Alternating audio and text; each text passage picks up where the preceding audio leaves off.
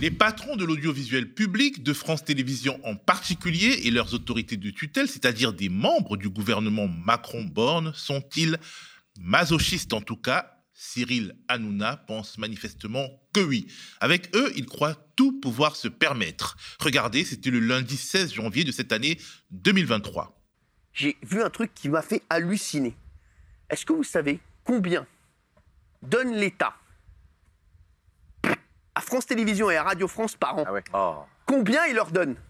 On donne à France Télévisions, à Radio France, 4 milliards. Et ça, c'est sans les pubs, hein, parce qu'ils ont les pubs hein, toute la journée aussi. Que ce soit Radio France, euh, enfin, euh, et euh, France Télévisions. 4 milliards. Avec 4 milliards, on peut en acheter des, des, des- des- des autos pour la police. hein. On peut euh, refaire quelques hôpitaux quand même. Privatisez-moi ça. Non, mais sans rigoler. Au moment où le chouchou de l'empire médiatique de Bolloré surjoue l'indignation devant des millions de téléspectateurs, combien sont ceux qui savent que lui, qui prétend ne pas cracher dans la main qui le nourrit, est précisément en train de le faire, car Cyril Hanouna ne touche pas de l'argent que de C8, de Vivendi et donc de Bolloré. Il émarge également dans les caisses de l'audiovisuel public qu'il prétend dénoncer. Dans un article fouillé publié par le média en ligne indépendant Off Investigation, mon confrère Gauthier Mesnier nous raconte les coulisses d'un univers où règne la porosité entre le service public et les médias des milliardaires, entre des concurrents apparents qui seraient absolument en désaccord sur la thématique des valeurs. Hanouna, mais aussi Bolloré et le groupe Canal+, Martin Bouygues et le groupe TF1, Xavier Niel et les amis milliardaires d'Emmanuel Macron, ils profitent tous de l'argent octroyé par France Télévisions et Gauthier Mestier est là sur notre plateau pour nous raconter. Salut Gauthier, comment ça va? Salut Théo, ça va et toi? Ça va. L'article que tu viens de publier sur le site de Off Investigation, réservé à ses abonnés, nous vous invitons à vous abonner. C'est à partir de 5 euros par mois et c'est bon pour la démocratie. Et ben, cet article nous met en face d'un paradoxe apparent. Les chaînes de l'audiovisuel public, qui ont pendant longtemps été financées par notre redevance et le sont désormais par nos impôts, payent de généreuses factures à des groupes médias concurrents et contrôlés par les milliardaires. Comment est-ce possible? Alors, je pense que ce qui est quand même euh, déjà euh, intéressant de, rappeler, enfin, en tout cas pour les gens qui ne connaissent pas la, télévision, France Télévisions commande en fait pour ses programmes, ses talk shows, ses émissions politiques, ses jeux, euh, commande en fait ces- tous ces programmes à des sociétés de production. Et, ce qui est intéressant, voilà, c'est des prestataires externes, tout n'est pas fait en interne. Et nous, on a voulu un peu s'intéresser un petit peu, savoir quels sont en fait les clients de France Télévisions, qui produit les talk shows, les jeux, les émissions du service public. Et là, on est tombé sur un, rapport d'information du, Sénat, euh, rédigé par le vice-président du Sénat, Roger Carucci, qui détaille voilà, les, principaux euh, fournisseurs de contenu du service public. Et là, ce qu'on on a, quand même été euh, étonné de voir que l'un des principaux fournisseurs de contenu du service public était euh, Banijay. Banijay, c'est un monstre audiovisuel, hum, un groupe mondial, dirigé par Stéphane Courbit, qui est, ce qui, est intéressant chez Banijay, c'est que c'est tenu à 32% par euh, monsieur Vincent Bolloré, qui est propriétaire de CNews et euh, du, enfin, du groupe Canal+. CNews, C8, C'est- Canal+, c'est- voilà, les, les- voilà, les- les chaînes qu'on connaît. Et, et donc là, là, on se dit, euh, on se dit, voilà, on, voit ce fournisseur de contenu de, de France Télévisions qui réalise un chiffre d'affaires de 75 millions d'euros par an. euh, avec le service public. Donc euh, voilà, donc on se dit Banijay, Bolloré, etc. Banijay, c'est euh, c'est les ch'tis, c'est les Marseillais, mais c'est aussi un jeu sur deux sur France Télévisions. Donc c'est en fait tout le catalogue de Nagui. N'oubliez pas les paroles. Euh, c'est également bah, Fort Boyard, euh, des jeux, des jeux qu'on qu'on qu'on connaît bien. Et on se dit, euh, on se dit, qu'est-ce que c'est que, que, ça? Qu'est-ce que pourquoi le service public commande autant de programmes à Banijay, qui est voilà Banijay ou, Bolloré sur ses chaînes, que ça soit CNews ou C8, euh, ce- ces, anima- ces animateurs vedettes promeuvent à longueur d'antenne la privatisation du service public. On sait que un de ces animateurs vedettes aussi sur CNews, Éric Zemmour, a été condamné pour, euh, pour euh, incitation à, à la haine raciale. Donc on se dit, qu'est-ce que fait le, le- le service public à commander autant de, de- de programmes euh, à Banijay Alors, ce qui est aussi étonnant, c'est que le service public, les animateurs du service public donnent l'impression que, en tout cas dans leur posture, qu'ils sont farouchement hostiles à la démarche de Vincent Bolloré qui a en quelque sorte corrompu le groupe Canal. Totalement, oui. quand on entend euh, récemment, en janvier 2022, quand on, quand on entend Delphine Ernaud qui est passée devant les, une commission d'enquête sénatoriale sur la concentration des médias. Euh, Delphine Ernotte euh, pourfend les chaînes, les chaînes d'opinion. Donc voilà, c'est un clin d'œil à, Vincent Bolloré, les chaînes d'opinion qui cherchent la culture du clash. Delphine Ernotte défend le service public en disant que voilà, le service public défend la circulation de fausses informations, etc. Défend le pluralisme dans ses offres, etc. Donc oui, effectivement, il se pose publiquement, il se pose en anti-Bolloré, quoi, anti-CNews, anti-C8, etc. Et en fait, quand on, entend ce discours-là euh, et euh, on, regarde euh, la réalité des faits, on voit que, voilà, c'est quand même devant ce rapport d'information sénatoriale, on voit que Banijé est le premier client de France Télévisions. Donc on se dit, qu'est-ce que c'est que qu'est-ce que c'est que cette affaire? Le premier fournisseur de France Le premier fournisseur de contenu de, France Télévisions. C'est ce que je répète, c'est un jeu sur deux à France Télévisions. Il y a une contradiction en tout cas. Alors Banijé, c'est Vincent Bolloré, c'est Yannick Bolloré de manière plus particulière, je crois, mais c'est également Cyril Hanouna lui-même également. Voilà, c'est ça. C'est que c'est ça aussi qui est, rigolo dans cette histoire. C'est que comment euh, la, société de production de, d'Anouna H2O a été rachetée par Banijé. Euh, Hanouna est maintenant actionnaire à 1,5% euh, de, de Banijé. Quand on voit la valorisation, euh, la capitalisation boursière de Banijé, c'est à peu près 4 milliards d'euros. je vous laisse faire le calcul. 1,5 de 4 milliards, c'est environ 60 millions d'euros. Donc c'est, c'est, pas rien. Donc en fait, on, on, voit que bah, Cyril Hanouna est actionnaire de Banijé Banijé qui vend des jeux télévisés au service public. Donc, la sortie d'Anouna lundi dernier sur, euh, sur Touche pas à mon poste était, euh, était rigolote, quoi. C'est-à-dire que. En tout cas, au moins, on sait qu'il euh, mord la main qui le nourrit. Voilà, c'est ça, exactement. alors, il y a aussi le fait que Banijé est également une sorte d'incubateur d'influenceurs et notamment d'influenceuses particulièrement sulfureuse comme Magali Berda. Magali Berda, exactement. Magali Berda qui euh, a été euh, mise en cause notamment par euh, les enquêtes bah, d'une émission de service public qui bah, vend des, fait la promotion de produits qui hmm. relèvent de l'escroquerie, etc. Oui, dans un très bon documentaire de complément d'enquête. puis c'est aussi, voilà, c'est aussi des, des, des, des, objets télé, des machins télévisuels comme les ch'tis, comme les Marseillais. Donc voilà, on se dit, bon, quel est l'intérêt pour Delphine Renault et la direction du service public d'engraisser euh, euh, ce, géant mondial, dirigé quand même par, euh, par Stéphane Courbit, qui a été condamné dans l'affaire Bettencourt pour abus de faiblesse. Il n'a pas fait appel à 250 000 euros. Donc, est-ce que c'est le rôle du service public euh, de passer commande à ce genre de société proche de Vincent Bolloré, dont Hanouna est actionnaire. Euh, voilà, on se dit, c'est quand même, quand même drôle en fait cette histoire. Delphine Ernaud et la direction de France Télévisions euh, enrichit en fait les oligarques, les animateurs qui veulent la liquider quoi. C'est, vraiment ça quoi. nous indirectement, bon, on finance Cyril Hanouna et puis les Ch'tis, les Marseillais et puis d'une certaine manière Magali Berda, etc. Bref, c'est très très flou tout cela. Le groupe TF1 fait également de belles affaires avec France Télévisions, son principal concurrent. Oui, ce qui est, marrant, c'est que quand euh, Martin Bouygues et le groupe TF1 rachètent euh, Newen, qui est euh, une, société de production audiovisuelle, en 2015, Delphine Ernotte, elle vient d'être élue à la tête de France Télé, et elle, tonne dans un communiqué en disant c'est pas possible que l'un des principaux fournisseurs du service public, qui était Newen à l'époque, Newen, c'est Plus belle la vie, c'est Candice Renoir, c'est 100 millions d'euros de chiffre d'affaires à l'époque avec France Télévisions. Delphine Ernotte dit c'est pas possible que un de nos concurrents directs, Martin Bouygues TF1 euh, rachète notre, une, société de production qui, travaille avec, avec nous. Principaux prestataires. Exactement. Et là, Delphine Ernaud dit voilà, c'est pas possible, etc. C'est pas possible. Elle dit quelque chose d'intéressant. Elle dit que c'est pas possible que l'argent de la redevance enrichisse euh, nos concurrents directs. Voilà.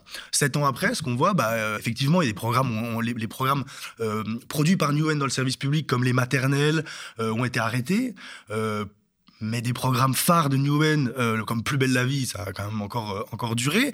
Et puis on voit qu'en fait, Newen continue de faire affaire avec le service public. C'est notamment les séries de fiction qu'on connaît, comme Candice Renoir via sa filiale Telle France. C'est aussi tous les, documentaires et, talk shows santé qu'on connaît avec euh, Michel Simès et, Marina Carrère d'Ancos. Et en fait, ce, qu'on voit, c'est que le, Newen, c'est encore 45 millions d'euros par an. Delphine Ernotte, donc, enrichit son concurrent direct. Mais ce qu'on voit, c'est qu'en fait, par exemple, entre privés, on fait pas ça.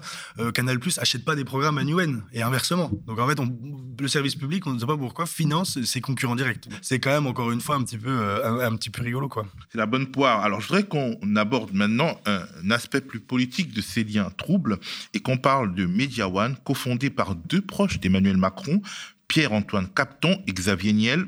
Et Xavier Niel, c'est le patron de Free, il est actionnaire principal du Monde et d'autres médias.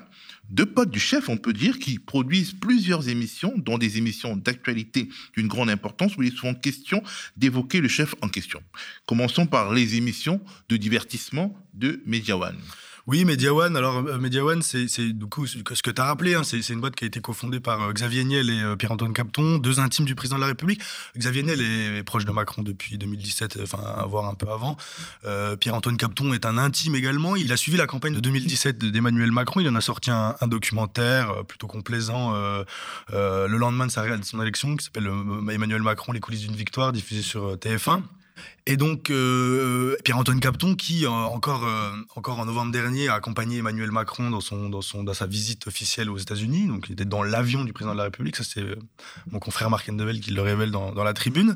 Ces deux intimes du président de la République ont fait leur trou dans le service public, c'est le moins qu'on puisse dire avec des émissions de divertissement, tu le rappelais, euh, ils produisent notamment le retour du, du, Grand Échiquier, l'émission mythique présentée par, par Claire Chazal, euh, facturée selon les échos 1,2 million d'euros euh, la soirée. Donc voilà, c'est à peu près l'équivalent du direct du 14 juillet, quoi.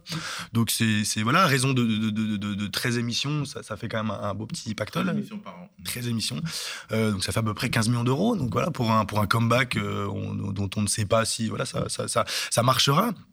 Donc du divertissement, mais surtout, surtout des émissions politiques, des talk shows politiques qu'on connaît bien sur France 5 notamment, comme C'est à vous, euh, animé par euh, Elisabeth Lemoine avec Patrick Cohen, Pierre Lescure, etc. Pierre Lescure, on y reviendra. Aussi euh, également Célébdo, animé par, par Ali Badou. ce mélange des genres entre une société de, de production audiovisuelle qui est détenue par des très proches d'Emmanuel Macron qui produisent des émissions politiques sur le service public, ça n'a pas l'air de déranger spécialement euh, Delphine Ernotte. Je parle de mélange des genres, mais il y, a aussi toute une sorte de collusion. En fait, euh, Pierre Lescure, qui, euh, qui, qui, qui, est animateur sur, sur C'est à vous, qui se voit octroyer une émission culturelle et, il va remplacer le, Passage des Arts qui était présenté par Claire Chazal. Lui va présenter une émission, va, va remplacer Pierre Chazal sur le service public, une émission qui va parler de cinéma, qui sera produite par Media One. Et ce qui est intéressant, c'est que Pierre Lescure a des intérêts chez Media One. Il a été au conseil de surveillance de Media One. Donc voilà, il y a petite collusion et en fait de l'entre-soi quoi, de l'entre-soi. Moi, quand j'interroge les syndicats là-dessus sur Media One, on me dit beaucoup, c'est de l'entre-soi. C'est de l'entre-soi, voilà, Pierre Lescure, etc. Au conseil de surveillance de Media One, qui fait son trou dans le service public, qui est chroniqueur sur cet avou, etc. On peut trouver bizarre que la direction de l'audiovisuel public, Delphine Ernotte notamment, ne tape pas du poing sur la table quand ces journalistes sont malmenés ou quand Hanouna insulte ouvertement un service public déjà maltraité avant la disparition de la concurrence. Je parle euh, des journalistes malmenés parce que euh, dans ton article, tu racontes euh, une anecdote selon laquelle finalement les équipes de Media One sont privilégiées par rapport à la rédaction de France Télévisions. Oui, oui c'est un, un, épisode que je, que je raconte dans l'article. C'est-à-dire que Macron, Emmanuel Macron fait une visite officielle à Kiev, enfin en Ukraine, en juin dernier, pour rencontrer Volodymyr Zelensky. L'Élysée choisit les, les, les, journalistes qui suivront les, les pérégrinations du président de la République, ce sera des journalistes de, un journaliste de BFM et euh, un journaliste de C'est à vous, donc c'est à vous, euh, l'émission de, de Media One, préférée à la rédaction nationale de, de, France Télévisions. Le CNJ euh, France Télévisions. donc le syndicat national des journalistes. Exactement, s'est fendu d'un communiqué assassin en disant, et en pointant ces collusions-là, en disant, est-ce que la proximité du président de la République avec, avec Xavier Niel, cofondateur de Media One, est-ce que la proximité du président de la République avec Media One a, a pu jouer dans la, la la, sélection de, journalistes euh, préférés à la rédaction nationale de, France Télévisions. Delphine Ernotte s'en est, pas ému spécialement. Dans sa diatribe, Hanouna parle de la pub qui serait omniprésente sur le service public, ce qui est faux parce que sous Nicolas Sarkozy, elle a été limitée au bénéfice des groupes privés déjà. Et il dit privatisez-moi ça, mais il y a déjà, manifestement, une privatisation partielle, au moins de la production. S'il est aussi, sûr de lui, en attaquant ainsi euh, la, main qui le nourrit, c'est peut-être parce qu'il y a une sorte de consensus au sujet de l'affaiblissement de l'audiovisuel public, un consensus entre des milliardaires, nos gouvernants. En fait, euh, il faut affaiblir l'audiovisuel public progressivement pour euh, renforcer les grands groupes privés français. Ouais, c'est ça qui est assez troublant en fait dans l'enquête, c'est que quand on, quand on demande à Delphine Ernotte pourquoi vous engraissez ceux qui veulent vous liquider, pourquoi? On a, on a, envoyé un mail avec une série de questions assez précises, ils nous répondent pas, il n'y a pas de réponse, etc.